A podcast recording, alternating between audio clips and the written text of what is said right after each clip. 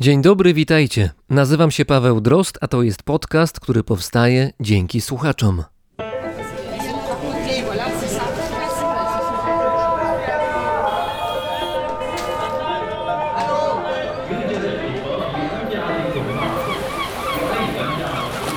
Brzmienie świata z lotu Drozda.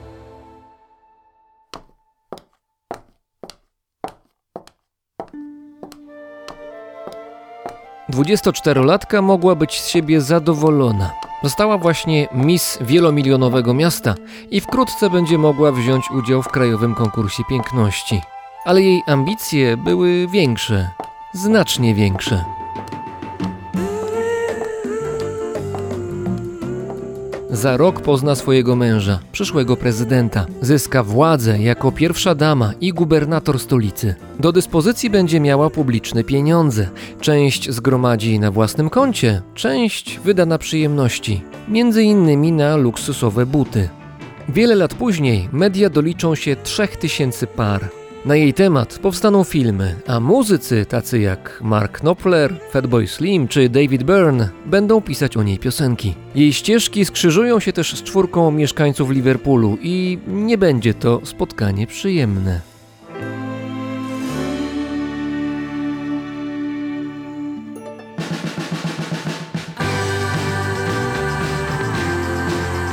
1966 roku Beatlesi byli już u szczytu sławy. Na ich koncerty, których w ciągu czterech lat zagrali blisko tysiąc, przychodziły nieprzebrane tłumy z szaleństwem w oczach.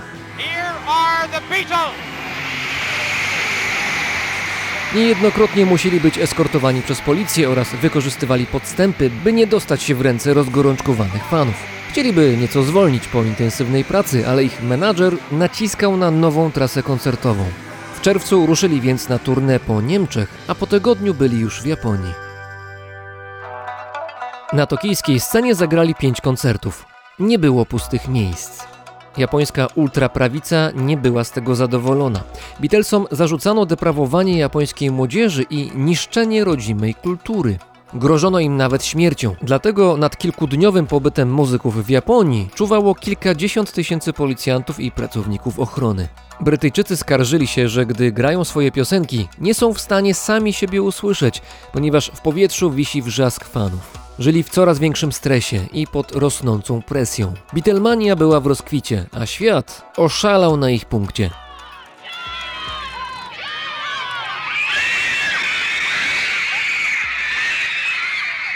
Zmęczeni pobytem w Japonii polecieli potem na Filipiny.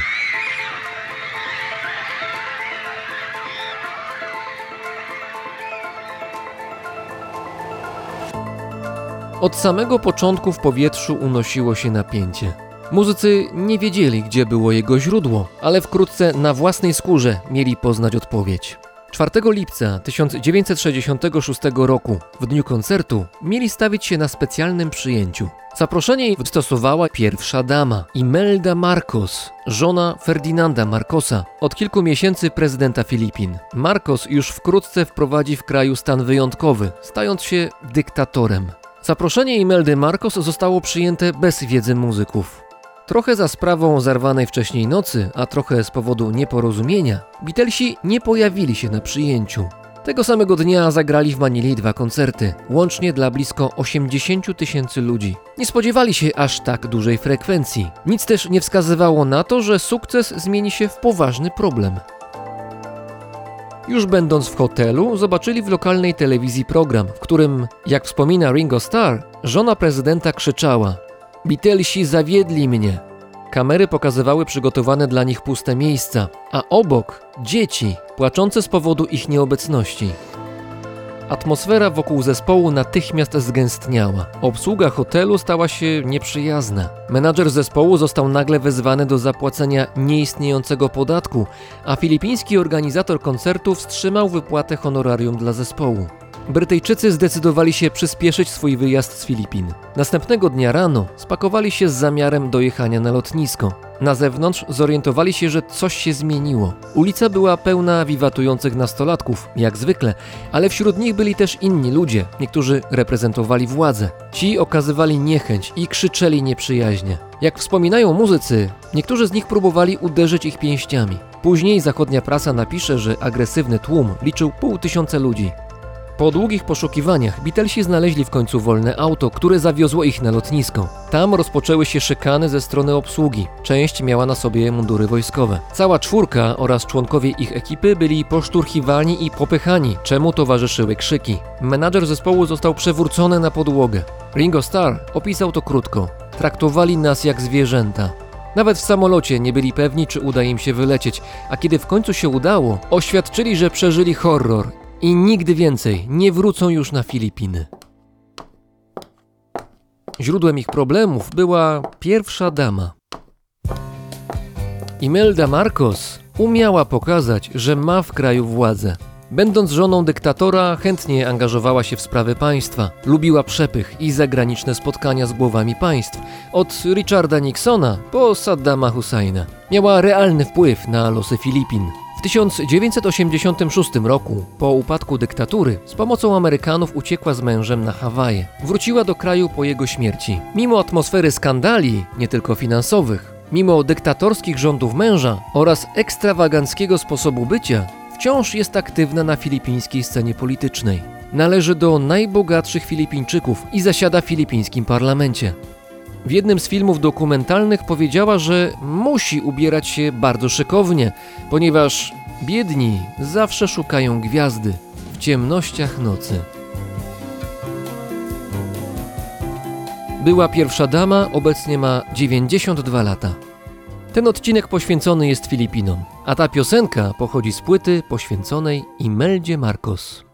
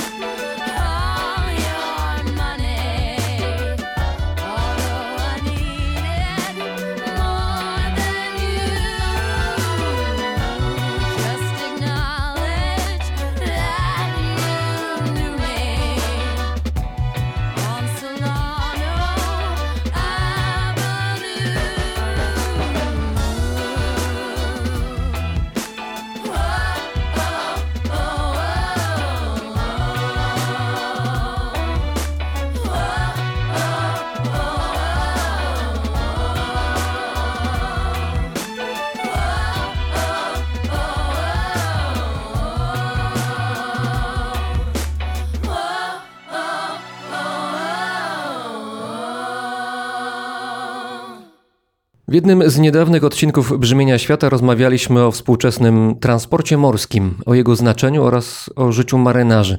Wtedy było powiedziane, że niekwestionowanymi liderami w tej branży, jeśli chodzi o nacje, są Filipińczycy. Pływa ich na morzach i oceanach najwięcej. Z czego to wynika? To będzie jedno z pytań, e, które z pewnością padnie w rozmowie, podczas której razem z nami będzie antropolożka kulturowa dr Helena Pacer. Dzień dobry. Dzień dobry. Od dłuższego czasu prowadzi Pani badania na Filipinach, stąd no nie ma zaskoczenia, że o Filipinach będziemy rozmawiać. A skoro już wywołałem ten wątek filipińskich marynarzy, to pociągnijmy go dalej, bo to nie jest tylko tak, że na morzach i oceanach Filipińczyków jest tak wielu. Ich jest wielu wszędzie. I w Stanach Zjednoczonych, w Ameryce Północnej, w Europie, na Bliskim Wschodzie możemy usłyszeć o Filipińczykach. Dlaczego? Z czego to się bierze? Dlaczego tak wiele diaspor filipińskich grup za granicami kraju się znajduje? Ta wielość mnogość tych diaspor filipińskich wynika przede wszystkim z polityki rządu Filipin, która nie jest polityką nową, właściwie ma taką historię sięgającą do lat 70., do czasów rządów jeszcze Marcosa czyli tamtejszego dyktatora. I łączy się też z sytuacją i z położeniem Filipin na świecie, z sytuacją gospodarczą, ekonomiczną, więc migracja stała się wyjściem z kryzysu ekonomicznego dla Filipin jeszcze w latach 70. Czyli krótko mówiąc, Filipińczycy za pieniędzmi jadą za granicę. Tak, a raczej powiedziałabym jeszcze mocniej, to znaczy rząd wysyła ich po to, żeby zarobili pieniądze, żeby rząd wsparli, ich wysyła. wsparli ekonomię. Tak. Ale w jaki sposób rząd może wysyłać tylu ludzi za granicę? To chyba oni się sami wysyłają. To znaczy zwykle tak to jest, jeżeli mamy na przykład na myśli Polskę, końcówka PRL-u, no to Polacy wyjeżdżali nie dlatego, że rząd ich do tego zachęcał, tylko dlatego, że dzięki temu mogli wyjechać, przywieźć pieniądze marki albo dolary czasami też. Te pieniądze potem wracały do domu i zasilały domowy budżet. A Filipińczycy, mówi pani, przez rząd są zachęcani? Tak, bo migracja ma oczywiście źródła w decyzjach indywidualnych osób, ale ma też źródła w decyzjach rządów i to zarówno kraju wysyłającego, jak i tego, do którego się, do którego się jedzie. Rząd filipiński w ten sposób wpływa na, na migrację, że negocjuje różne umowy z innymi rządami. Umowy dotyczące pracy kontraktowej. To nie jest taka migracja, że ja sobie wymyślam, że teraz wyjadę i będę się rozwijać za granicą, tylko taka, że są dostępne kontrakty. I to w podobny sposób w Polsce jeszcze w latach PRL-u też były dostępne kontrakty. Kontrakty z reguły w krajach afrykańskich, ale również na Bliskim Wschodzie. To byli lekarze, inżynierowie i w podobny sposób rząd filipiński umawia się z różnymi rządami i umawiał się wcześniej i wysyłał ludzi rzeczywiście na migrację taką limitowaną. Tak? To jest migracja, która w założeniu jest taka, że jedzie się na dwa lata albo na cztery lata i się wraca. Oczywiście to rzeczywistość wygląda tak, że jak się już będzie te dwa lata, to chce się przedłużyć i jeszcze te pieniądze cały czas no, dla rodziny są potrzebne. Bo pieniądze są konkretne w porównaniu z tym, co na Filipinach można zarobić. Tak, oczywiście są to konkretne pieniądze, ale dzisiaj to jest dużo mniej dochodowe niż w tych latach 70., 80. Dużo mniej można zarobić, bo też koszty życia są duże. Też oczywiście dochodzi do tego, że różne agencje pracy działające na Filipinach wymagają od ludzi tego, żeby zapłacić za to, żeby im załatwić pracę, kontrakt i tak. I oczywiście jest to regulowane przez rząd, ale no nie wszystko da się tam dosyć dobrze wykryć i wyregulować. To też jest to możliwe, tam nie, nie jest to nic niezgodnego z prawem, żeby pobierać opłaty od ludzi. Więc tak na przykład, jeśli ktoś z Filipin wybierał się do Polski do pracy, na przykład przy zbiorze owoców, albo w jakiejś, w jakiejś fabryce. Były takie przypadki mniej więcej od 2008-2009 roku.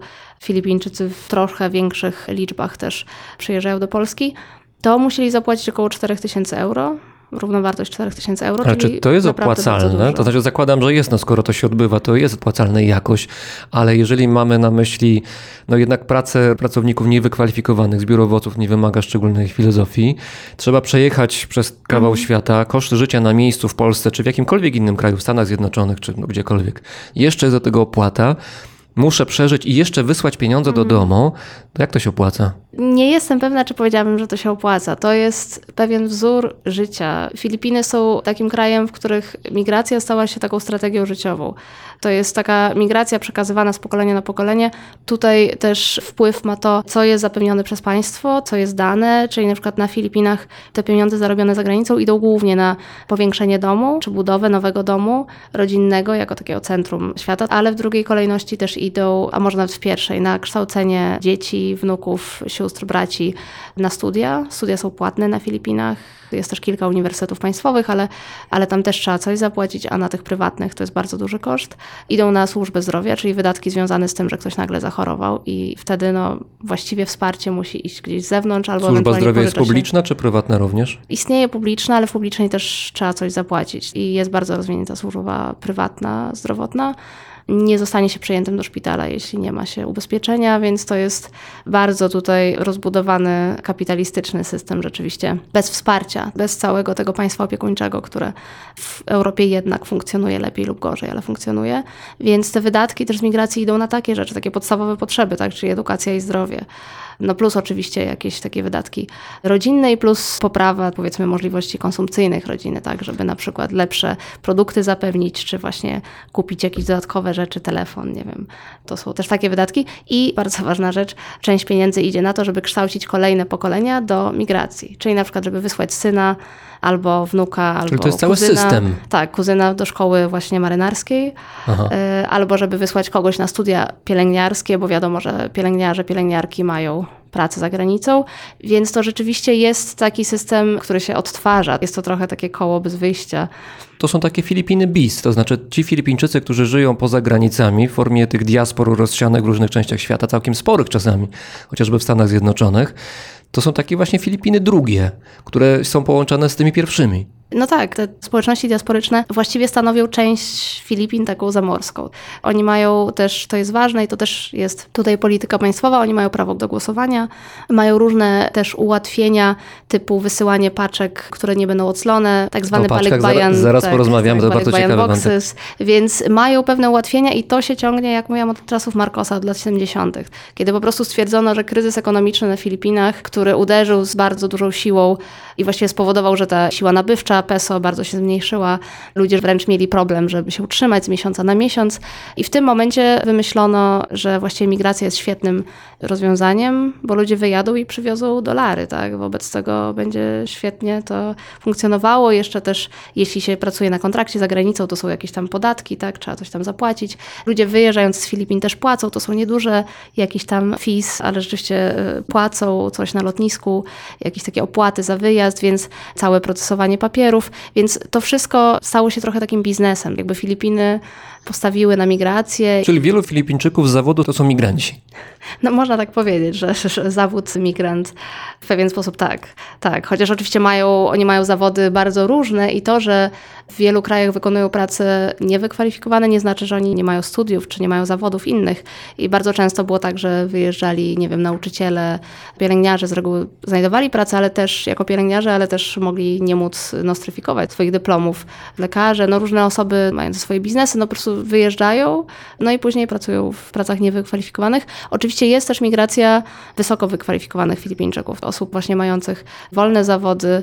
No tutaj w branży medycznej jest duża liczba osób, ale też w zawodach związanych z informatyką, czy na przykład księgowi. To też są grupy, które migrują też na kontrakty i wtedy no to są kontrakty dużo lepsze, mają lepsze zapewnione warunki, nie jest to z takim wykorzystaniem, bo oni wtedy nie płacą za to, tylko wręcz no, im płacą za to, że, że wyjeżdżają, tylko jest ta niestałość na przykład pracy. Więc taka migracja też w bardzo wielu krajach występuje. Właściwie taka pierwsza, większa grupa Filipińczyków, która przyjechała do Polski, to właśnie byli migranci wykwalifikowani, wysoko wykwalifikowani inżynierowie, informatycy czy właśnie księgowi, którzy przyjechali pracować w jednym z banków. Po prostu znali system, który był wprowadzany i do tej pory część z tej grupy w Polsce przebywa i, i funkcjonuje tutaj właściwie od 15-18 lat. To jest ciekawe, że tak mi się wydaje, wyjątkowe właśnie dla Filipińczyków, że kiedy te diaspory są rozsiane w różnych zakątkach świata, wiele ludzi pracuje to tu, to tam, to nie jest tak, że oni tracą kontakt z ojczyzną. Absolutnie nie. Ten kontakt jest bardzo żywy, bardzo intensywny. Nie chodzi tylko o przesyłanie pieniędzy w jedną czy drugą stronę, ale to jest też taki kontakt bardzo emocjonalny. To znaczy, pamiętam skąd pochodzę, chcę wiedzieć o tych ludziach, którzy tam mieszkają, moich krewnych, dzieciach, kuzynach, ciotkach, wujkach i tak dalej. I tutaj bardzo ważnym elementem, już pani wspomniała to słowo, ale ja je przypomnę, balikbayan, pudełka balikbayan. Co to jest? Balikbayan boxes, czyli te paczki przesyłane przez migrantów, To jest właśnie pewne ułatwienie, które rząd wprowadził dla tych zamorskich pracowników. Każdy pracownik może wysłać na Filipiny właśnie takie paczki, pakowane w specjalne pudła. To są bardzo duże pudła, no one mają powiedzmy na przykład 80 cm na, na 60. To są takie naprawdę duże, duże Czyli paki. jest jakiś standard nawet tych pudełek. Tak, tak. Jest standard, jest kilka wielkości i oni mogą to wysłać na Filipiny nie płacąc cła, a można tam wysłać no, różne, jakby są wysyłane różne rzeczy od produktów jedzeniowych, uznanych na przykład za wyjątkowo ciekawe, atrakcyjne, do takich na przykład po prostu puszki z mlekiem skondensowanym albo z zupą Campbell, czy innym jakimś To ze Stanów Zjednoczonych. e, mielonką. Tak, chociaż nie tylko ze Stanów. To jest wysyłane z zagranicy. Czasami jest to uznane za lepsze, ale też to jest coś, co jest wysyłane na momenty takie kryzysowe, tak? Na momenty, kiedy na przykład zabraknie rodzinie pieniędzy na to codzienne odżywianie, no to mają te puszki schowane na trudny moment. Też na czas, kiedy na przykład przejdzie tajfun i będzie trzeba w domu siedzieć przez tydzień i czekać, aż woda opadnie. Więc to jest taki żelazny zapas. To nie jest fanaberia, że wyślę, a niech sobie popróbują, niech sobie frykasów stąd czy stamtąd zjedzą, tylko to jest po to, żeby to leżało i czekało na, na gorszy moment. Tak, to jest jedna z funkcji. Te rzeczy jedzeniowe, produkty jedzeniowe wysyłane z zagranicy mają kilka funkcji. No jedna jest właśnie taka, żeby przetrwać trudne czasy. Druga jest właśnie taka, jest też takie, takie produkty, które są nowe i żeby spróbowali, tak, jakiś... Co jest teraz na topie, jeżeli chodzi o wysyłanie paczek? Tutaj na pewno są takie produkty, które migranci spotykają w swoim miejscu nowym i uznają, że to jest coś ciekawego, zdrowego. No właśnie na przykład oliwa z oliwek, która starszym e, mieszkańcom przesyłali, no bo jest taka zdrowa, a nie jest zupełnie znana na Filipinach, nie występuje w diecie. Ciekawym też produktem jest właśnie mleko skondensowane, które jest dawane osobom chorym, dzieciom i starszym, bo jest uznawane, że to jest coś, co wzmacnia tak, organizm. Takie mleko skondensowane z jakimiś dodanymi witaminami. To jest świetny pomysł. I to też jest związane oczywiście z wcześniejszą kolonizacją amerykańską i z wpływem kultury amerykańskiej, o czym pewnie jeszcze, jeszcze będziemy rozmawiać.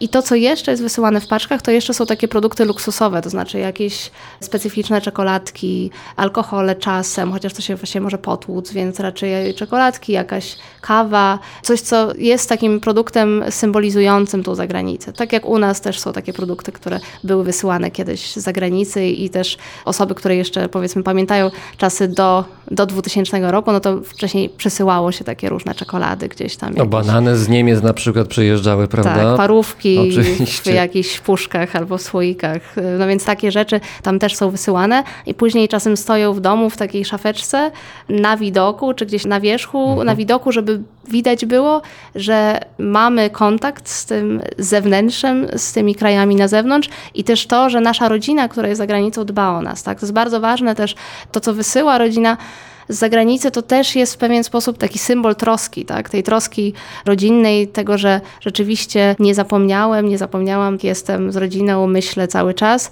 Nie porzuca się tej rodziny, tylko rzeczywiście ten, ten kontakt cały czas trwa, wręcz czasem to jest zarządzanie, takie z zagranicy. Czyli to nie jest fasadowe zainteresowanie, że a, bo tak wypada, tylko to jest rzeczywiście coś autentycznego, to znaczy ten kontakt jest autentyczny. Ale ciekawe też, co pani mówi, że, że ten kontakt jest taki bliski, a jednocześnie wiemy, że Filipińczycy wyjeżdżają na długie okresy. No, kapitan Szymański w rozmowie ze mną o marynarzach mówił, że Filipińczycy szczególnie często wybierają te długie kontrakty, długie rejsy i bycie na morzu, więc wydawałoby się, że w tym momencie najbardziej są narażeni na to, że te więzy rodzinne będą pękać, a tutaj słyszę, że nie. Więzy rodzinne oczywiście jakoś też ulegają poluzowaniu, czy może przekształceniu przez migrację. Tak? Ja nie byłabym z tych osób, które mówią, że migracja tutaj niszczy.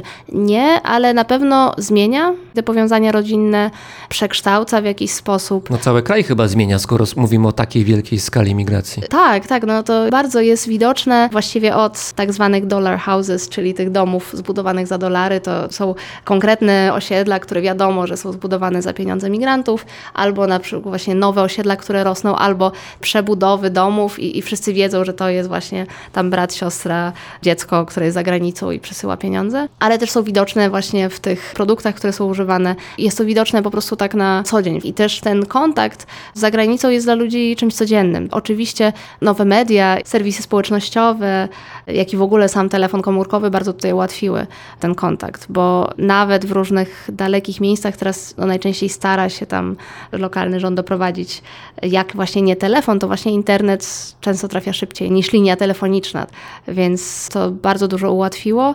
Ale oczywiście wtedy, kiedy przejdzie tajfun, no to wtedy... A tajfun przechodzi regularnie. Tak, regularnie około 20 tajfunów rocznie, wobec tego jest to taki też moment, kiedy może zerwać to połączenie. Czasem jest to na pół dnia, a czasem jest to właśnie kilka dni, jeśli jest to gorsza sytuacja. Ale to wejście nowych mediów i smartfonów spowodowało, że ta możliwość kontaktu jest częściej też.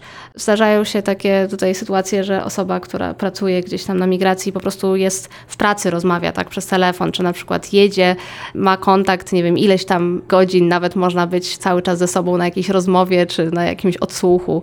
Wirtualne E, rodziny powstają w ten sposób trochę. Tak, tak, w pewien sposób wirtualne, ale tak naprawdę mają więcej wspólnego wtedy, bo wtedy, kiedy ten kontakt był, no nie wiem, za pomocą telefonu raz na tydzień, czy raz na miesiąc, albo, albo właśnie umawiano się na jakieś konkretne spotkania na Skype'ie, to było to rzadziej. Teraz tak naprawdę w każdym momencie można zadzwonić i to jest świetne, ale też powoduje na przykład większą kontrolę. Zarówno ze strony rodziny, że może skontrolować osobę za granicą, jak i tej migrantki czy migranta, który może zadzwonić i spytać się, no co, jesteś w szkole, tam, co tam słychać, dlaczego nie jesteś, co robisz? I tutaj e, trudno się ukryć. Oczywiście można zawsze próbować i co, takie sposoby na to. Nie, no teraz e, słabo internet mi przerywa, albo właśnie nie mogę teraz rozmawiać, albo kamerka mi nie działa, żeby nie pokazać się, prawda? Bo ta troska, która jest bardzo głęboką rzeczą tutaj w tej migracji filipińskiej, troska o najbliższych, o rodzinę, troska na odległość, ona ma też tą stronę tej władzy. Tak? Zaborczość. Tak, zaborczość, y, czy właśnie kontrola, to też jest część troski. Tak jak zawsze jest to część życia rodzinnego. Nie jeden kraj Azji Południowo-Wschodniej ma wpisane w swój życiorys bardzo duże zróżnicowanie wewnętrzne i złożoną historię. Jeżeli chodzi o Filipiny, to tutaj jest chyba szczególna sytuacja, nawet jak na standardy Azji Południowo-Wschodniej. Kraj bardzo skomplikowany, bo no, wcześniej mieszkały tam ludy austronezyjskie, potem nawet jakieś wpływy muzułmańskie były, potem się pojawili w XVI wieku bodaj. Hiszpanie przez kilkaset lat byli na miejscu, odcisnęli swoje piętno, potem przełom XIX-XX wieku Amerykanie się pojawiają, swoje piętno zostawiają, potem są jeszcze Japończycy, na chwilkę wpadają z wizytą niezbyt przyjemną podczas II wojny światowej, potem jest niepodległość niezwykle też złożona wewnętrznie. Mamy czasy współczesne pana Duterte, prezydenta, który w zeszłym roku chyba zachęcał swoich obywateli, żeby czyścili maseczki covidowe benzyną i to jest świetny pomysł, żeby je odkazić. Także no, kraj taki powiedziałbym wyjątkowy pod każdym względem. To jest chyba właśnie definicja współczesnych Filipin, że one są niezwykle skomplikowane, rozproszone jakoś, nie tylko geograficznie poprzez migrację, ale też kulturowo, a mimo tego zwarte i jedne. Jak ten paradoks rozwiązać? Filipińczycy lubią o sobie mówić, że oni są jak halo halo. Halo halo to jest filipiński deser. Halo, halo, ale znakomite. Tak, y, tak się, tak się A jak się nazywa. mówi halo, halo, tak jak dzwonię do kogoś? Mówi się po angielsku hello po prostu. Hello, po prostu. A, myślałem, coś ciekawego będzie. E, nie, ale później się mówi kumusta, czy kumustaka, co znaczy jak się masz i Mhm. nie wiem, czy, czy to tutaj słychać, ale to jest hiszpańskie. To jest como estás. ¿Cómo estás? A no ¿Cómo właśnie o, o wpływach hiszpańskiego to zaraz będziemy Tak, rozmawiać, no ale to- dobrze. Halo, halo. Tak, halo, halo. Jest to deser filipiński złożony z kawałków lodu. To się nazywa shaved ice po angielsku. Fasola, to jest wpływ chiński akurat tutaj. Kawałki owoców różnych. Też nata de coco, czyli taka galaretka zrobiona właśnie z sfermentowanego mleczka kokosowego, która jest tam używana właśnie do deserów różnych na Filipinach. Różne rzeczy, co komu dusza podpowie. Czasem jest tam też wrzucony na przykład kulka lodów. Taki- Jeszcze jest to często miszmasz. posypane orzeszkami, tak. I to jest taki miszmasz, tak. I to jest jeden z ulubionych deserów filipińskich, właśnie słodki, zimny. Bardzo, bardzo wszyscy to lubią. I właśnie mówią o sobie, że są takim pomieszaniem, takim miszmaszem, że oni właściwie to i kawałek tutaj tego, i kawałek tego. I to jest taka jedna z ulubionych metafor. I ona jest bardzo ambiwalentna, no bo jak tutaj widzimy, z jednej strony to jest takie docenienie tej różnorodności, a z drugiej strony to jest powiedzenie, no ale właściwie to my jesteśmy takimi mieszańcami, nie? I to jest trochę takie postkolonialne dziedzictwo, które jest trochę też bolesne, jak się to słyszy, no bo to jest trochę też takie powiedzenie, no właściwie my nie mamy nic swojego, nie mamy swojego charakteru. I z tego takiego, z tej trudnej sytuacji, z tego takiego zapętlenia są ludzie, którzy szukają jakiegoś wyjścia. I jednym z wyjść jest właśnie umacnianie, powiedzmy, tożsamości takiej narodowej, bo tutaj też antropolodzy i socjolodzy dyskutują o tym, ale właściwie są zgodni, że Filipinom trochę brak takiej jedności. Właśnie, bo, Narodowej? bo gdzie jest ten fundament? No fundamentów jest trochę, jest na czym budować. Oczywiście za czasów prehiszpańskich i prekolonialnych, powiedzmy, to były osobne różne królestwa, osobne, właśnie. osobne organizmy państwowe. Właściwie no, częściowo Hiszpanię połączyli, ale też Nie do końca, no bo też wielość języków, wielość kultur. No, rozbicie e, powoduje, geograficzne. Tak, rozbicie geograficzne oczywiście, te bariery, góry, wyspy, rzeki. Wobec tego wielość języków się zachowała. Tam mówi się o 130 językach, które oczywiście niektóre są wzajemnie zrozumiałe, ale to są różne światy. Różne grupy kulturowe, szczególnie w tych mniej dostępnych miejscach, które zachowały większą odrębność, ale te wszystkie grupy właściwie zostały poddane treningowi państwowemu i władzy państwowej. Część grup rzeczywiście za Hiszpanów jeszcze, a część ta mniej dostępna świetnie jakoś Amerykanie do nich dotarli i Amerykanie najczęściej docierali i w góry, i w jakieś dalekie ostępy i te grupy chrystianizowali, wtedy nawracali ich już nie na katolicyzm, tylko na religie protestanckie, zabraniali różnych praktyk kulturowych, robili cenzusy, czyli spisy powszechne, spisywali tych ludzi, wysyłali do szkół, bo wbrew temu, co się mówi, Hiszpanie zaczęli wprowadzać powszechne szkolnictwo, tylko to już był koniec XIX wieku, tuż przed Amerykanami. I rzeczywiście nigdy hiszpański nie był w powszechnym użyciu, takim, żeby ludzie swobodnie mówili, ale elity mówiły po hiszpańsku, no i też hiszpański był obecny w kościele, był obecny w kontekstach religijnych. A szkoły dopiero zaczęto wprowadzać, no i tutaj po wojnie hiszpańsko-amerykańskiej Amerykanie przejęli Filipiny i weszli ze swoim szkolnictwem, więc dlatego mówi się, że ten powszechne szkolnictwo właściwie wprowadzili Amerykanie i co ciekawe do tej pory szkolnictwo jest w języku angielskim. No, Język Wszystko- angielski jest jednym z języków oficjalnych Filipin. tak, tak, drugim językiem oficjalnym i właśnie całe szkolnictwo od szkoły podstawowej jest po angielsku, co ma swoje bardzo złe strony, bo jeszcze w latach 50., 60. byli nauczyciele, którzy byli jeszcze wykształceni w tym systemie amerykańskim, czy ze Stanów przyjechali i po prostu tam zostali, po prostu byli bardzo dobrzy, z dobrym angielskim, inne metody nauczania. Dzisiaj właściwie widać, i to szczególnie widać na prowincji, w mniejszych miastach, na wsiach, no, że to uczenie angielskiego kuleje. Jeśli jakieś dziecko nie ma z domu jakiejś znajomości angielskiego, no oprócz jakichś tam piosenek karaoke, no to to każde dziecko zna. Ale jeśli nie ma znajomości, no to ma później problemy z matematyką, czytaniem to literatury. jest język wykładowy, rozumiem, w Tak, szkołach, to jest tak? język wykładowy w szkołach. Oprócz języka filipińskiego, który jest jednym z przedmiotów, tak, i tam literatura filipińska i takiego przedmiotu dotyczącego społeczeństwa, to wszystko inne jest po angielsku. Więc jeśli ktoś ma problemy z angielskim, to tak naprawdę nie będzie w stanie się nauczyć. Jest wykluczony. Tak, jest wykluczony i będzie miał problemy ze wszystkimi innymi przedmiotami. Też w szkołach filipińskich, no tam jest sporo problemów. Zastanawiam się, jakbym się czuł, jakbym był Filipińczykiem lat powiedzmy 20. Powiedzmy, że mam na imię Rodrigo, jak Rodrigo Duterte, prezydent nasz sympatyczny. Świetnie. To jest imię ewidentnie hiszpańskie. Zresztą wcześniej władcy Filipin mieli imiona Corazon, Fidel, Ferdinand, Gloria. No to są hiszpańskie przecież imiona. Jednocześnie uczę się, mając hiszpańskie imię, w szkole po angielsku, a mieszkam w Filipinach, które są krajem samodzielnym, jednak daleko od Stanów Zjednoczonych. Więc to rozbicie wewnętrzne, taki rodzaj schizofrenii kulturowo-językowo-narodowościowej, no, mnie by chyba troszkę mógł przytłaczać. Jak to wszystko połączyć? Ja wiem, że halo, halo jest odpowiedzią, ale może spróbujmy to rozwinąć. Te wszystkie elementy też są właściwie dzisiaj filipińskie, bo tak jak w każdym kraju, ilość elementów z zewnątrz, przychodzących z zewnątrz jest bardzo duża. No ale Tak. mówię po angielsku, to nie jest filipińskie. No chociażbym się bardzo starał, język angielski filipiński nie będzie, no jest angielski. I moje imiona są hiszpańskie i będą hiszpańskie zawsze. Pojadę do Hiszpanii, powiem dzień dobry, jestem Rodrigo, pomyślą, że jestem Hiszpanem. Tak, ale jeszcze jest kwestia, czy na pewno wiem, że to są imiona hiszpańskie. Też te imiona ulegają zmianie i no powiedzmy, że w różnych pokoleniach te różne imiona były popularne i te imiona bardzo hiszpańskie były popularne wśród osób, które rzeczywiście teraz mają lat 70, 80, 90. No, Duterte też ma swoje lata, więc on nie jest takim zupełnie młodą osobą, na szczęście. Y, A dzisiejsza młodzież może mieć bardzo różne imiona. Jest też taki trend nadawania imion filipińskich. Na przykład moi znajomi mają córkę, która nazywa się Sining, to znaczy sztuka. Mm, E, albo jakieś takie imiona, szuka się takich imion, które będą coś oznaczały też po filipińsku. Czasem też tworzy się imiona od imion rodziców. Łączy się imię ojca i matki i wychodzi nowe imię. Tak? I jest to zupełnie, zupełnie możliwe, nie ma tam limitu na, na imiona, więc są różne takie rozwiązania wychodzące od ludzi. Co zrobić, żeby, żeby się identyfikować z imieniem? Na przykład stworzyć nowe imię. Ale też wydaje mi się, że tutaj uznanie po prostu, że te elementy, mimo swojego obcego pochodzenia są filipińskie, też jest rozwiązaniem. No bo przez ile wieków można mówić, że coś jest obce, kiedy przez na przykład cztery wieki już tutaj istnieje, no to już no nie dobrze, jest No obce, dobrze, tak? ale jeżeli bym się nazywał Hans i wiedział o tym, że zaraz za granicą Tak. są Niemcy i też są Hansowie różni, Tak. i to jest imię ewidentnie germańskie czy niemieckie, no to nawet po 200 latach dalej bym pamiętał, że to jest jednak imię niemieckie. Zadawałbym sobie pytanie, dlaczego tak jest, z czego to wynika. W ogóle, czy refleksja pod tytułem byliśmy kiedyś przez kilka wieków kolonią hiszpańską, potem byliśmy kolonią amerykańską, teraz jesteśmy niezależnym krajem, przez który jeszcze się przetoczyli Japończycy po drodze.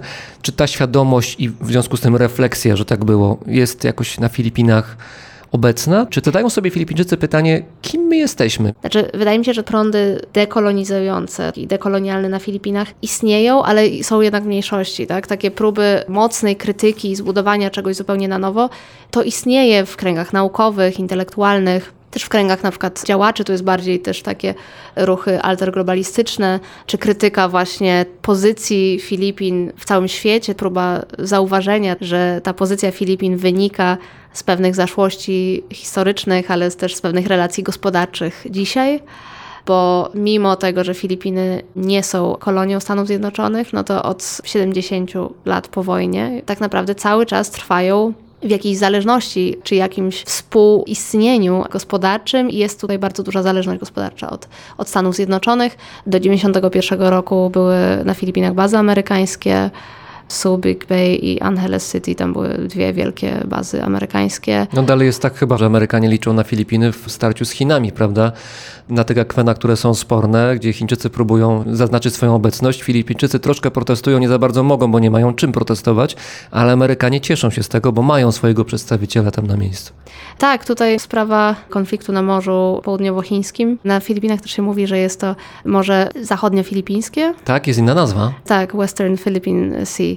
Tam to nie jest tak, że Filipiny nic nie robią, nic nie mogą zrobić. Za poprzedniego prezydenta on przeniósł tą sprawę tego sporu z Chinami na morzu do Trybunału w Hadze. Przeniósł sprawę na grunt międzynarodowy i rzeczywiście tam była wygrana w sądzie. Chiny przegrały. Tak, tak. się była- Pekin, Pekin się tym nie przejął za bardzo. no nie przejął, ale mimo wszystko jest to takie zwycięstwo, przynajmniej w oczach świata, no widać, tak? Znaczy jakby było to Mhm. wyniesione na arenę międzynarodową i wobec tego wszyscy się dowiedzieli, że jest tutaj ten konflikt. I niejedne Filipiny mają tutaj problem z tą ekspansją terytorialną Chin na morzu, bo podobny problem ma Wietnam. Zdaje się, że podobny problem też jest w Indonezji, więc tutaj jest cała grupa krajów, która próbuje w Brunei sposób chyba też. walczyć. Tak, tak, która próbuje walczyć z Chinami i przeciwstawiać się tej ekspansji. Problem jest taki, że dzisiaj Duterte jako prezydent właściwie wydaje się bardzo prochiński i promuje różne inwestycje chińskie. Ale też nie wiemy do końca, się. nie wiemy co do końca mu tam w głowie siedzi, bo to jest taki człowiek jednak nieobliczalny w zachowaniach różnych. Trochę tak, no ja jestem skłonna, żeby Duterte krytykować, bo jest prezydentem strasznym, ale co zaskakujące ma cały czas spore poparcie. Teraz może w czasie pandemii trochę jakoś to zaczęło spadać, ale, ale miał duże poparcie. Właściwie to jest smutne, bo ludzie zaczęli go cenić za to, że, że jest takim silnym prezydentem i pokazuje innym, że właśnie dużo może, co się objawia tym, że na przykład te wszystkie zabójstwa pozaprawne ludzi, którzy no, są oskarżeni o jakiś drobny handel narkotykami, albo, ale tylko oskarżeni, tak? I te osoby są od pięciu lat za czasów Duterte zabijane bez żadnego To są, sądu. to są właściwie samosądy, tylko że w świetle prawa można powiedzieć, czy w świetle bezprawia. W świetle bezprawia bardziej dokonywane przez reprezentantów prawa, często przez policjantów, albo rzeczywiście otwarcie, albo zakamuflowanych policjantów, czy osoby, które są przez policję zatrudnione. I te zabójstwa pozaprawne, extrajudicial killings, dzieją się na Filipinach właściwie cały czas, teraz trochę mniej w czasie pandemii, no bo też ludzie bardziej po prostu siedzą w domach, siedzą w swoich dzielnicach, mniej wychodzą, ale to się działo i tam było zarówno dużo przypadkowych ofiar, ale też po prostu to było wydawanie wyroków bez żadnego sądu.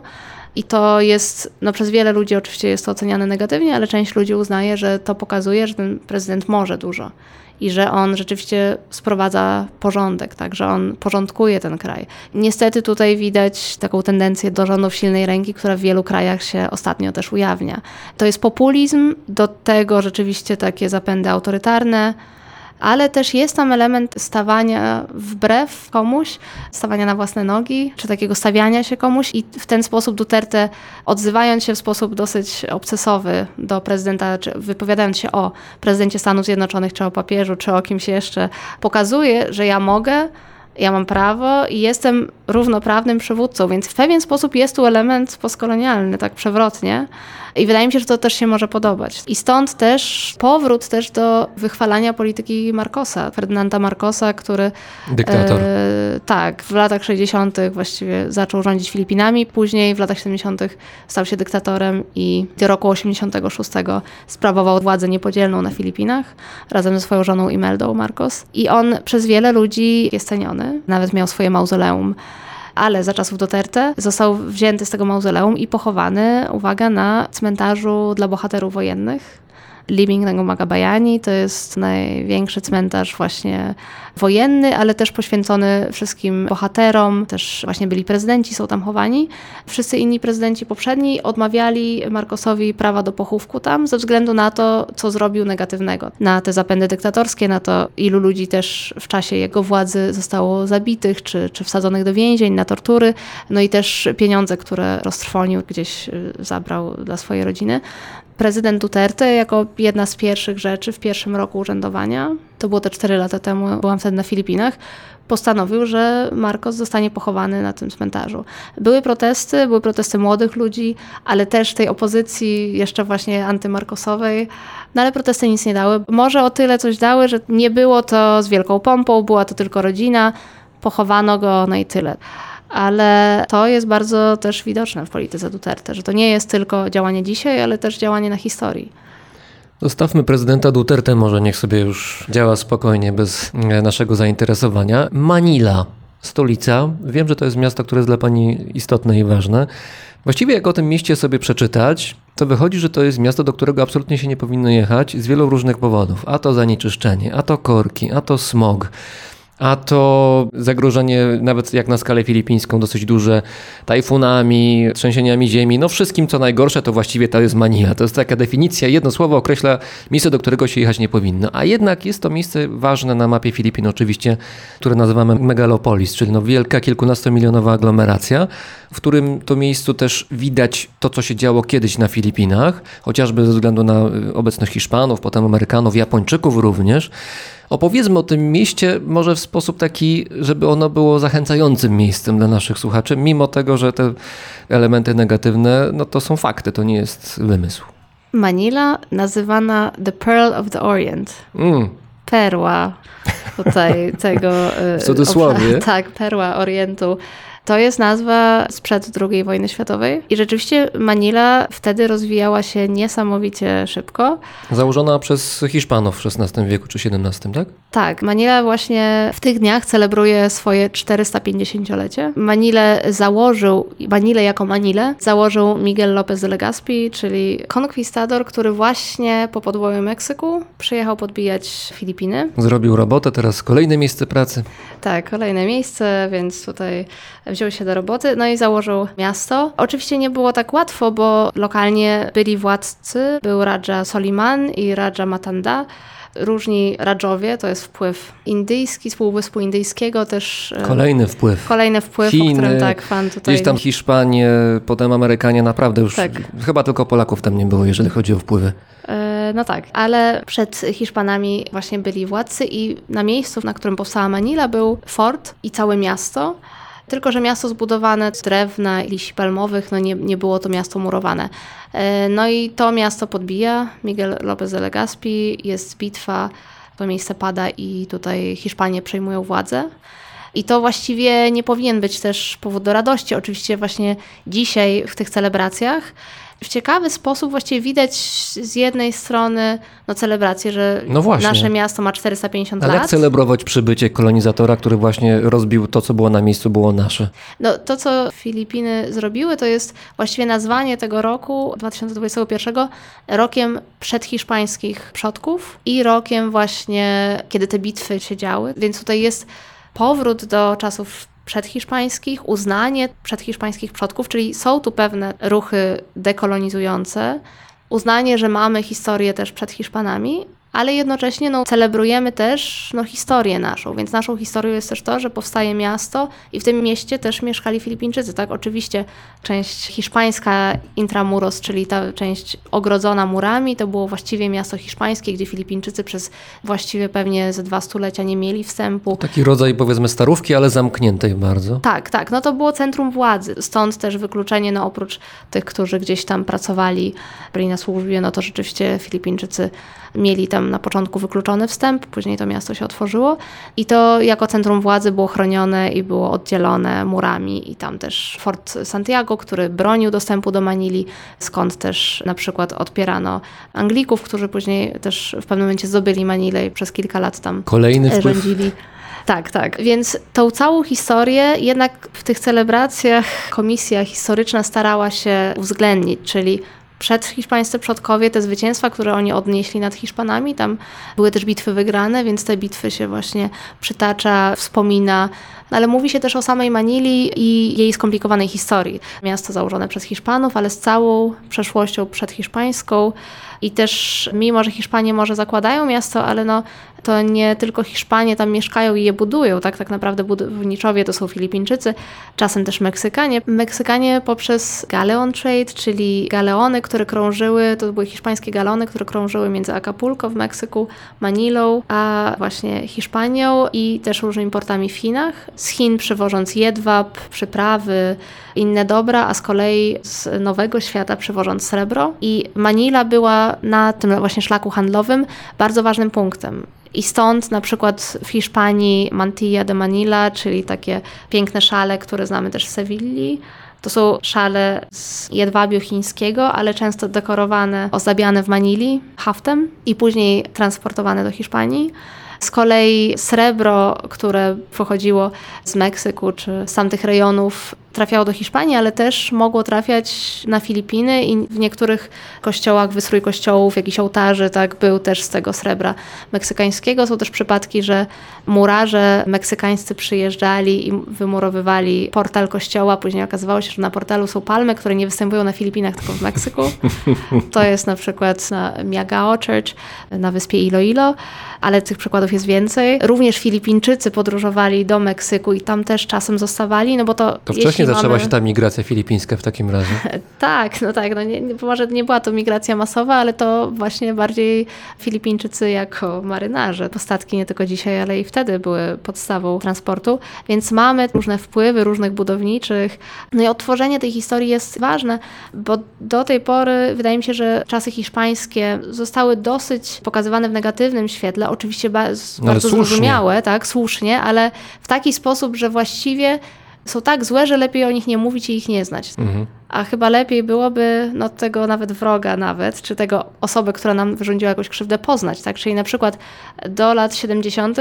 czy 80. raczej nauczanie hiszpańskiego na uniwersytecie było bardzo częste jako dodatkowego języka. I wtedy też ktoś idący, zwiedzający starówkę manilską, która jest odbudowana, idący, widzący napisy po hiszpańsku, czy słyszący te nazwiska i te słowa, no rzeczywiście mógł to połączyć z tym, że to jest wpływ hiszpański, zobaczyć te wszystkie negatywy, ale też zobaczyć, co te wpływy wniosły, co one oznaczają. Tak? Jeśli z kolei ludzie nie znają hiszpańskiego, nie wiedzą o tych połączeniach, no to tak naprawdę trochę żyją nie znając tego. Znaczy nie mogą też tego odrzucić, bo tego tak naprawdę nie wiedzą. Więc wydaje mi się, że wiedza tu jest ważna i ta edukacja również w kontekście no, dziedzictwa i hiszpańskiego i wcześniejszego jest, jest bardzo ważna, żeby móc w ogóle wyjść z tego impasu. Jeśli mówimy tylko, my jesteśmy tylko tacy różnorodni, nic naszego, no to nigdzie dalej nie pójdziemy. Jeśli powiemy, no dobrze, jesteśmy różnorodni, poznajmy tą naszą różnorodność, dowiedzmy się dokładniej, tak, co jest tutaj rdzenne, co jest hiszpańskie, spróbujmy coś z tym zrobić, spróbujmy to przepracować, no to możemy dojść do czegoś nowego, tak, wypracować jakąś nową jakość.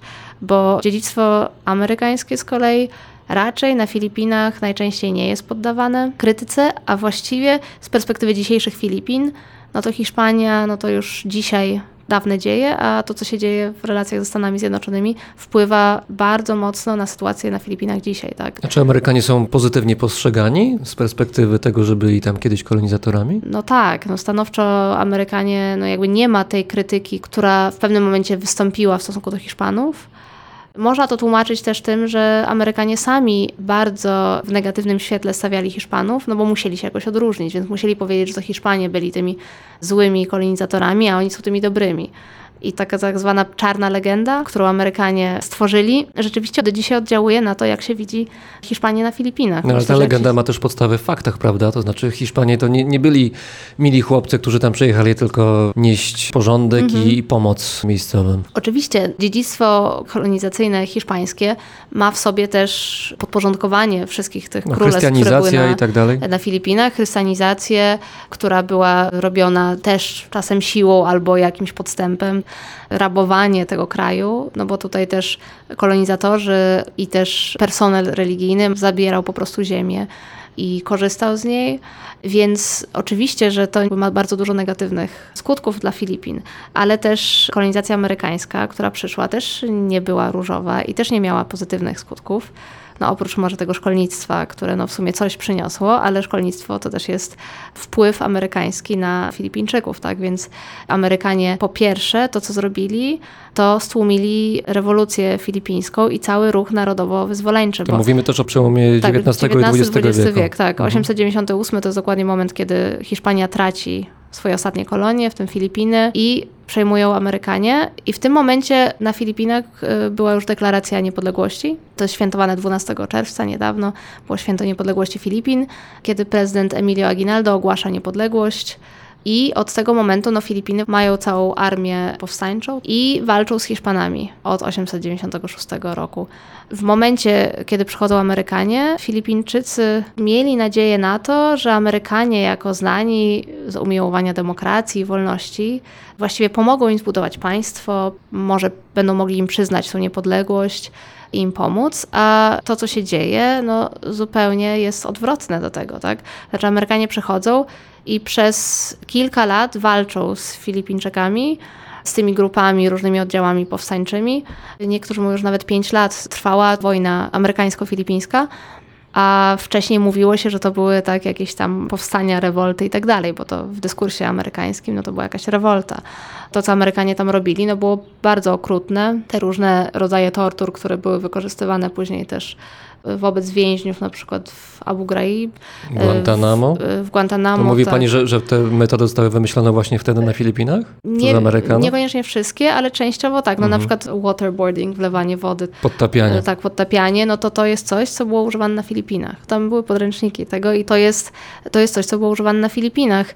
Też no, ilość powstańców filipińskich zabitych była bardzo duża, więc koszty tej kolonizacji amerykańskiej były bardzo duże. I No, ale to dobrze, wcale... ale teraz znowu wracam, jesteśmy w XXI wieku, mam te 20 lat, ciągle nawiązuję do tego, bo większość Filipińczyków to są ludzie młodzi, więc takich 20-latków, którzy może mają taką myśl, którą ja teraz wygłoszę, może jest więcej. Jestem świadomy mniej więcej historii swojego kraju, powiedzmy 100-200 lat wstecz, mniej więcej. Wiem, że byli Hiszpanie, potem byli Amerykanie, wiem pewnie o tej wojnie. No i uczę się po angielsku w mojej szkole, na studiach. Uczę się językiem ludzi, którzy przyszli i zaatakowali mój kraj.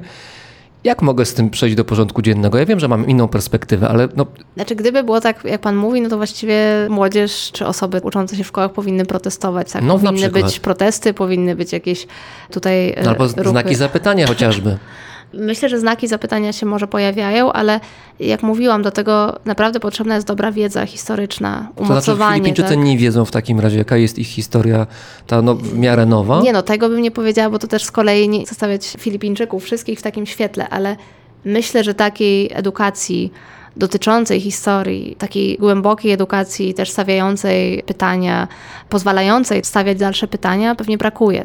To są wady systemu edukacji. Myślę, że ci, którzy mogliby zadać pytania, to może bardziej ta młodzież ucząca się w szkołach prywatnych, a oni z kolei są bardziej z elity, bardzo często bardzo mocno zaamerykanizowani. No właśnie, bo E, duża więc- diaspora filipińska właśnie w Stanach Zjednoczonych się znajduje. tak, więc trudno jest zakwestionować coś, co właściwie jest elementem rzeczywistości, elementem własnego życia, tak, i elementem aspiracji. Wszyscy raczej aspirują do tego, żeby wyjechać do Stanów Zjednoczonych. Ten American Dream na Filipinach jest bardzo mocny. Mocne marzenie o tym, żeby wyjechać do Stanów, może do Kanady, ale no, Stany są tym pierwszym krajem zawsze wyboru migracyjnego. I to nie jest tylko tak, że to jest dlatego, że oczywiście można zarobić, ale też dlatego, że wpływ kulturowy amerykański jest bardzo duży i był. Poprzez kolonizację Tak samo jak mamy w języku ilość słów hiszpańskich określających szklankę, krzesło, stół i tak dalej, to mamy też w języku bardzo wiele wpływów amerykańskich, może nie jako słów, ale rzeczy, które rozpoznajemy, które znamy, tak? Muzyka amerykańska, filmy amerykańskie. Nawet jeśli popatrzę na infrastrukturę. Jak odwiedzałam Kalifornię dwa lata temu, to akurat w Kalifornii byłam pierwszy raz. Ta infrastruktura, nie wiem, nawet lotnisko, sposób organizowania robót drogowych jest bardzo podobne w Stanach i na Filipinach. I to mi się bardzo rzuciło w oczy. No to jest infrastruktura, no jakby nie wiem, pewnie sposób od tego, jak się, od kontaktów w ścianach, bo też kontakty na Filipinach są według standardu Hmm. e, amerykańskiego, do właśnie tego, jak się, nie wiem, zakłada rury, czy właśnie, nie wiem, buduje domy. No bardzo wiele wpływów, które powodują, że wtedy, kiedy Filipińczycy jadą do Stanów, to czują się częściowo jakoś jak w domu. No nie do końca, oczywiście są w innym miejscu, są często traktowani gorzej. No, teraz też w czasie pandemii bardzo tutaj ważną kwestią dyskutowaną w diasporze był rasizm i tak naprawdę różne Traktowanie przemoc, Azjatów. Tak, tak przemoc Mhm, wobec Stanach. Azjatów również wobec Filipińczyków, więc Filipińczycy byli też na, na tych różnych protestach przeciwko rasizmowi w Stanach, no i to też się odbiło echem na, na Filipinach. Ale do tego dochodzi widzenie Filipińczyków i często Filipińczyków za granicą widzi się jako tych no, pracujących w pracach fizycznych, no więc gorszych. e, Opiekunki więc... dla dzieci na przykład. Tak, tak. Mhm. E, Również opiekunowie czy opiekunki osób starszych, czy właśnie osoby pracujące w pracach niewykwalifikowanych, więc to się odbija oczywiście i to jak już osoby pracują za granicą, to też tego doświadczają, ale wtedy, kiedy jest pierwszy moment spotkania z tą kulturą amerykańską, no to jest tak dużo rzeczy, które są znajome, dużo też fajnych rzeczy, które się podobają, więc, więc nie ma tego sprzeciwu wobec kultury amerykańskiej. To też podtrzymuje cały przemysł rozrywkowy i kontakty gospodarcze, ilość produktów, które są. No I znowu te paczki, o których mówiliśmy wcześniej. Tak, tak, więc to nie jest tak łatwo, że możemy sobie po prostu rozbić i rzeczywiście to postawienie pytania o tą kolonizację czy o te wpływy nie jest takie proste. Jedyny moment, kiedy angielski miał być wyparty ze szkoły, to było tuż po wojnie, wydaje mi się, że 48 rok. Tam był taki eksperyment. Próbowano zastąpić angielski amerykański filipińskim. I okazało się, że to jest po prostu w ogóle zadanie przerastające możliwości rządu jeszcze w takiej sytuacji powojennej, trudności zniszczonego kraju, zburzonej stolicy. Wszystkie podręczniki po angielsku, nauczyciele po angielsku, cały świat działający po angielsku, No poza słownictwo techniczne, no jakby nie było Filipiny, słownictwa. Filipiny też wewnętrznie są językowo zróżnicowane, więc Tak. takie lingua franca, jakiś język, który spaja, umożliwia mniej więcej komunikację pomiędzy tymi grupami etnicznymi, był potrzebny. Tak, oczywiście jest język filipiński. Filipino, on się wywodzi od jednego z języków Tagalog i on jest lingua franca i ludzie, jakby większość Filipińczyków nim się posługuje. Oczywiście, że jest tak, że jeśli ktoś ma jakiś język swojej prowincji, no to często w kwestiach bliskich sobie, czyli domu, z rodziną, posługuje się na przykład językiem tym pierwszym, domowym, trochę też filipińskim. Filipiński jest gdzieś tam w sprawach urzędowych, z innymi ludźmi, a jeszcze jest angielski w szkole, więc rzeczywiście ta wielość języków występuje cały czas, ale ten filipiński no, już funkcjonował jako język wspólny. Od lat 30. był uczony, był używany przez ludzi ale jednak wytworzenie całej słownictwa do uczenia różnych przedmiotów, jednak wycofano się z tego. Stwierdzono, że to trochę za trudne zadanie. I to też ciekawy moment. Filipiny powojenne i te wszystkie dyskusje, które się tam toczą. Bo z jednej strony mamy całe Stare Miasto zostało zburzone właściwie w czasie wojny przez Amerykanów, dlatego że walczyli z Japończykami. No tam ciężkie walki się odbywały. Tak, tak. Bitwa I, z, Manile. I zbrodnie Japończyków swoją Luty drogą. 1945 roku, tak, owszem, Japończycy bardzo zaciekle walczyli i, i dokonali wielu zbrodni na ludności cywilnej, ale Amerykanie po prostu bombardują, ostrzeliwują Manilę z artylerii i doprowadzają do tego, że właściwie całe stare miasto z Intramuros i okolice Stara Manila zostaje zniszczona, podobnie jak Warszawa w 80%. Więc tutaj rzeczywiście mamy, mamy takie miasto zniszczone, dużo do odbudowy. Cały problem, no co teraz zrobić, jak odbudować miasto. Ale zostało trochę murów miejskich, tych starych, jakieś, jakieś resztki gdzieś tam stały i nawet jeszcze w latach 60., 70. tam się toczy dyskusja, no to co robimy z tymi murami? Czy my je odbudowujemy, a może je burzymy? No bo to jest przeszłość hiszpańska. Tu siedzieli Hiszpanie zamknięci we własnej Tak. twierdzy jako kolonizatorzy. My musieliśmy przez wiele lat być na zewnątrz, jako Tak. ci powiedzmy jakoś gorsi. Mamy odbudowywać pomnik przeszłości? To jest No, to, pytanie. to właśnie takie głosy pojawiały się w niektórych artykułach. Też głosy historyków, a z drugiej strony były głosy, no nie, ale to jest historia nasza, świadectwo materialne przeszłości, dlaczego mamy je wyburzać? Więc takie dyskusje trwały. I ta opcja wygrała, prawda? To znaczy opcja, żeby odtworzyć to, co było. Tak, chociaż ona też jest taka specyficzna, bo oczywiście odtworzono Intramuros, ale nie do końca tak jak było. To znaczy nie zrobiono czegoś takiego jak w Warszawie. Tak? W Warszawie myślę, że sytuacja w Polsce jest inna ze względu na inny stosunek do przeszłości. W Polsce się żyje przeszłością. Aż do przesady. Ten, tak, aż do przesady, owszem. Ale ta wartość na przykład materialnych śladów przeszłości jest bardzo duża. Na Filipinach jest inny stosunek do przeszłości, wynikający również Między innymi z klimatu, no na przykład to, że wszystkie budynki na Filipinach są mniej trwałe. Tak, jeśli zbuduje się budynek z kamienia, to teoretycznie przetrwa, bo tajfun go nie zburzy, ale trzęsienia ziemi już potrafią te budynki zniszczyć w dużym stopniu, czy wręcz doprowadzić do ich zawalenia. I tego cały czas na Filipinach ludzie doświadczają. I tego doświadczali Hiszpanie, kiedy budowali kościół, czy inną wielką budowlę.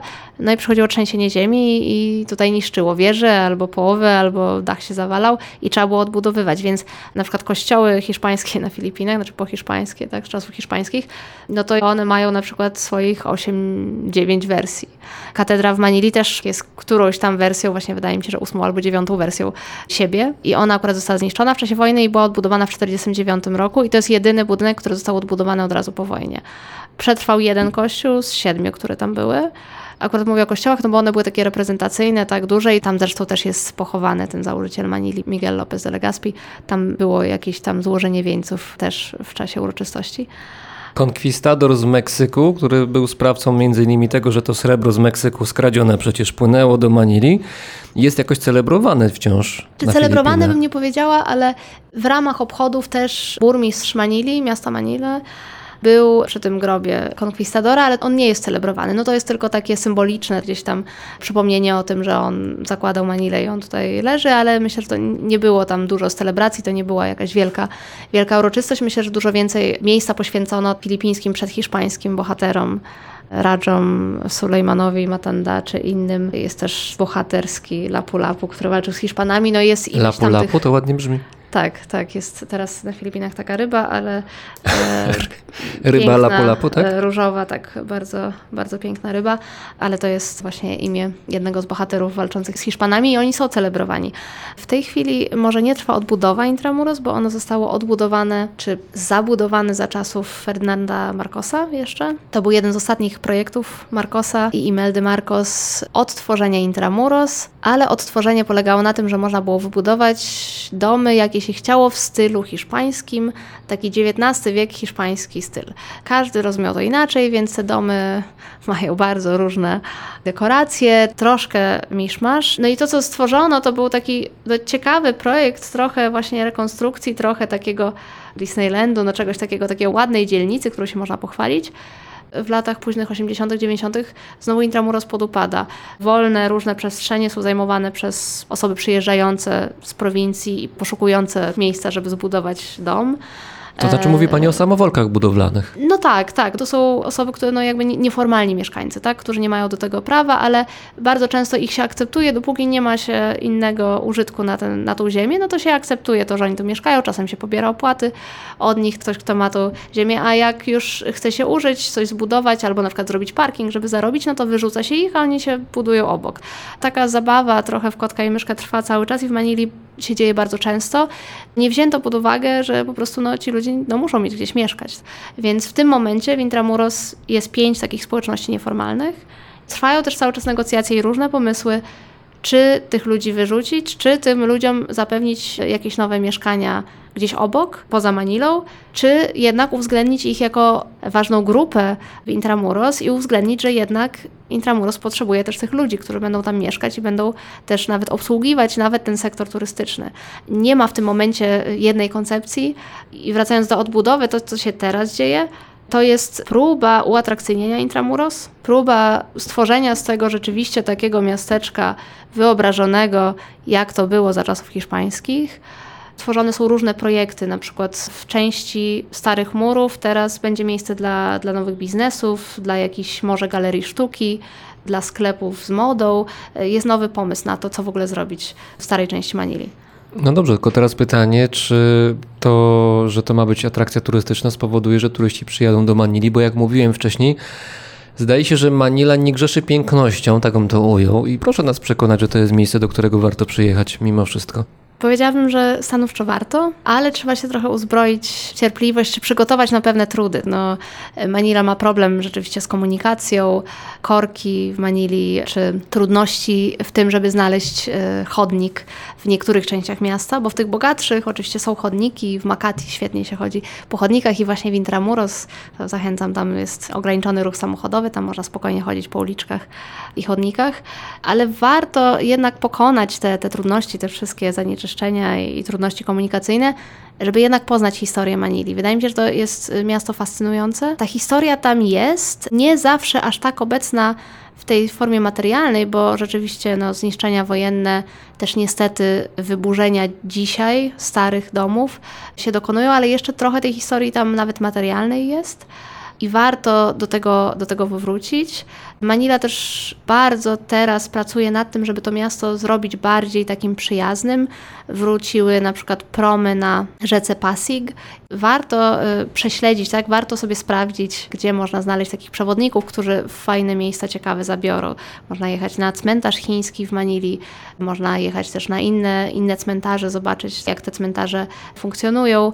Też czasami na niektórych cmentarzach mieszkają ludzie, no bo nie mają gdzie mieszkać. Też ci ludzie, którzy tam mieszkają, na przykład często dla rodzin później odnawiają te groby, obok tam malują je farbą na prośbę rodzin, więc, więc jest to jakaś koegzystencja. I oczywiście jest to życie trudne, ale też ci ludzie właśnie zapewniają Manili funkcjonowanie, tak, i przeżycie to, że jest gdzie zjeść. Są ci kierowcy mototaksówek albo rowerowych taksówek, to, że w ogóle można się po tym mieście poruszać, no, jakby oni pełnią niezmiernie ważne funkcje dla miasta.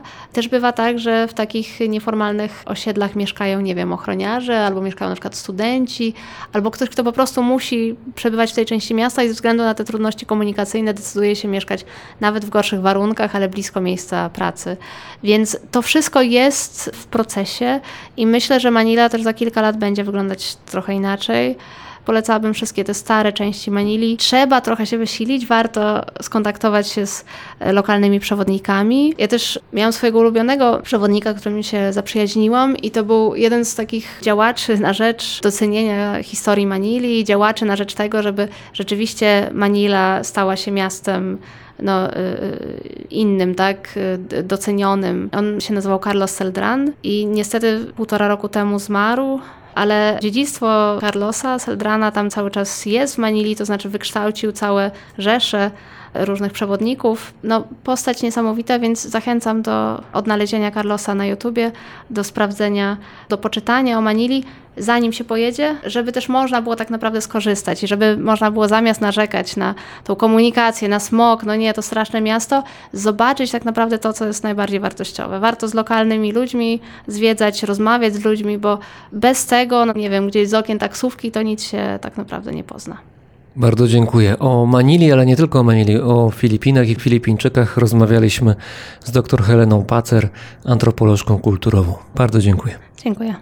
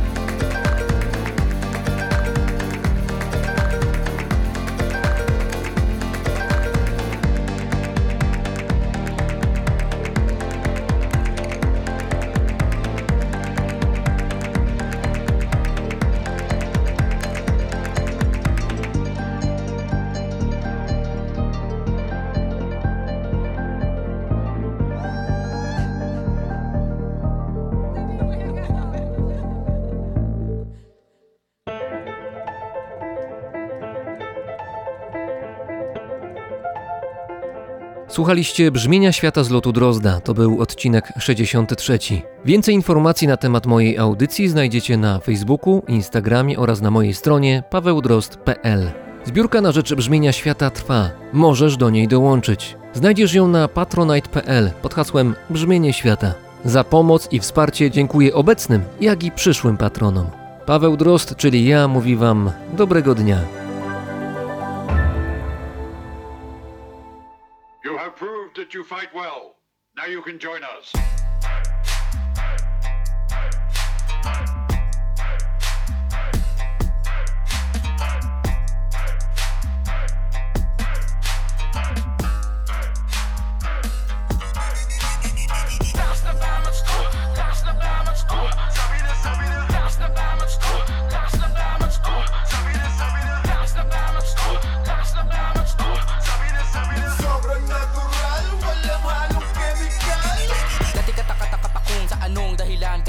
binabalik-balikan Para saan ka pa ba nila pinagsusunugan na? Sa lapid, sa kada silid, gamitan. Makinang na bato, mapadamuhang mabango. Pataas o pababa ang mata mo. Talo ka pa din sa mata nila Nakaano yang dala mo, tus ka, wag ako. Ano bago dyan? Kamatayan o parak na umaga o gabi. May kahabulan, dami ng nasa at taul pa. Hanggang katapusan, laki ng kita sa kabuyan. Bata ka pa lang may babala na kaya'y tayo na iwasang madapa sa kada batuhan kahit kaya mo na tumayo sa mga paa Dapat tumanda ka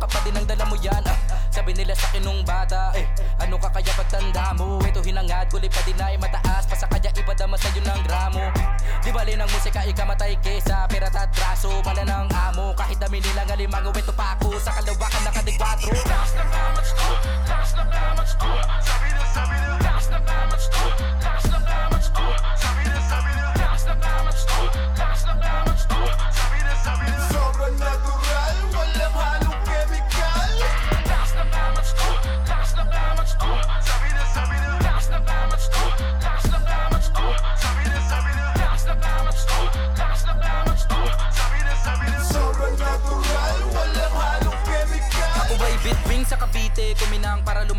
maiging Mapalaman na ng pita ka ng di pa akinse Nadapa para bumangon ng triple ah. Natural kaya kung paginitan ng iba Tilada mo na sa binggit pa nakatira. Kabi kabila paliba Sa realidad ko'y ako lang may kaya kung mabisa. Layong di makita Katuparan dati na lalong kinasiba. Kung magutom gumaling pa Di sa medisina lason sa butika. Natural lang tayo mangako ka sa pipa Nakatago sa kusina. Bayong kapatid pag tumikim Di na madali tumakbo sa halik niya Mabilis anong hinagila pa ang kaya Paipadama ng paramatma Mahamantra, nakalinyang chakra Paangat ang ginawa, ang baitang palayo sa mapa. Dalawa ka na nasa isipan na sa lumaga na papangalan Pero di mo ko kilala, sumabay yung makima sa panadero Di naman ako sa kada kaibigan na kasama sumagada. Taas ng damage ko, taas ng damage ko Sabi na, sabi na, taas ng damage ko Taas ng damage ko, sabi na, sabi na. Taas ng damage ko, taas ng damage ko Sabi na, sabi na. Sobrang natural, walang halong chemical. Taas na